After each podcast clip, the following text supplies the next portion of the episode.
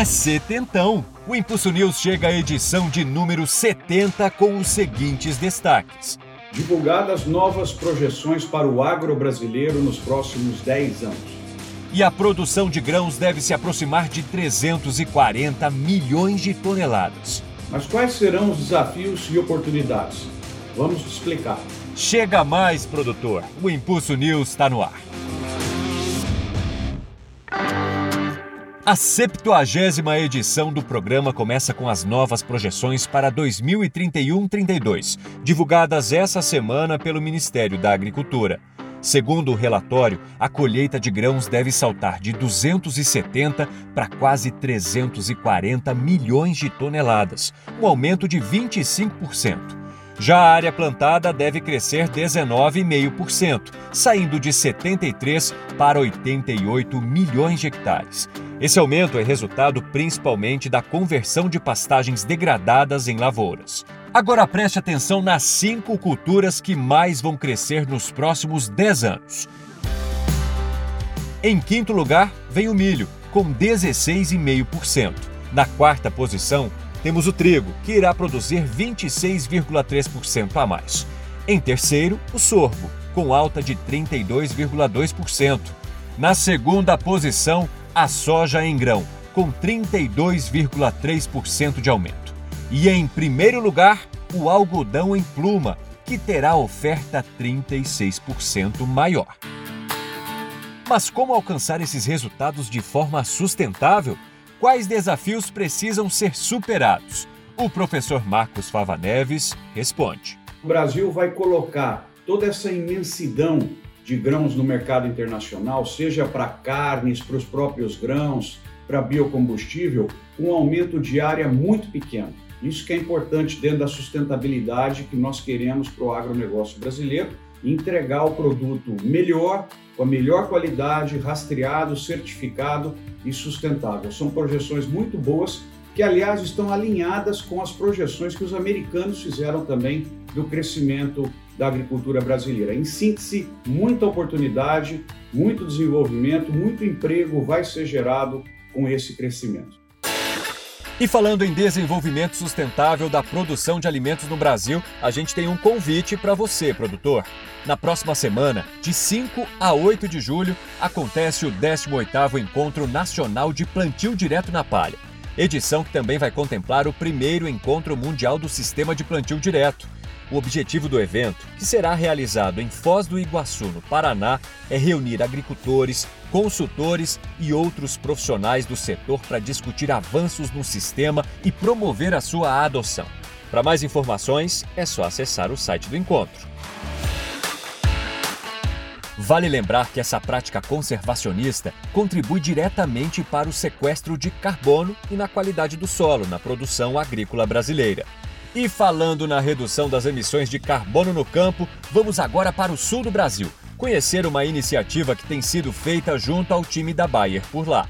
Estamos aqui junto com o professor doutor Antônio Santi, da Universidade Federal de Santa Maria. Professor, me conta um pouquinho da tua participação nesse projeto.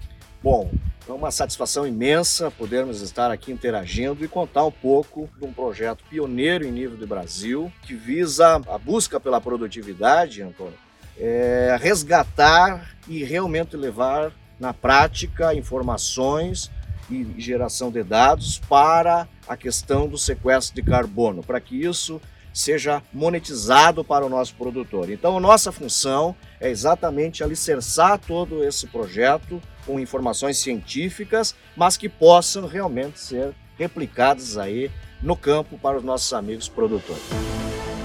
Você sabe o que foi destaque no agro essa semana? Chegou a hora do top 3 com o giro de notícias.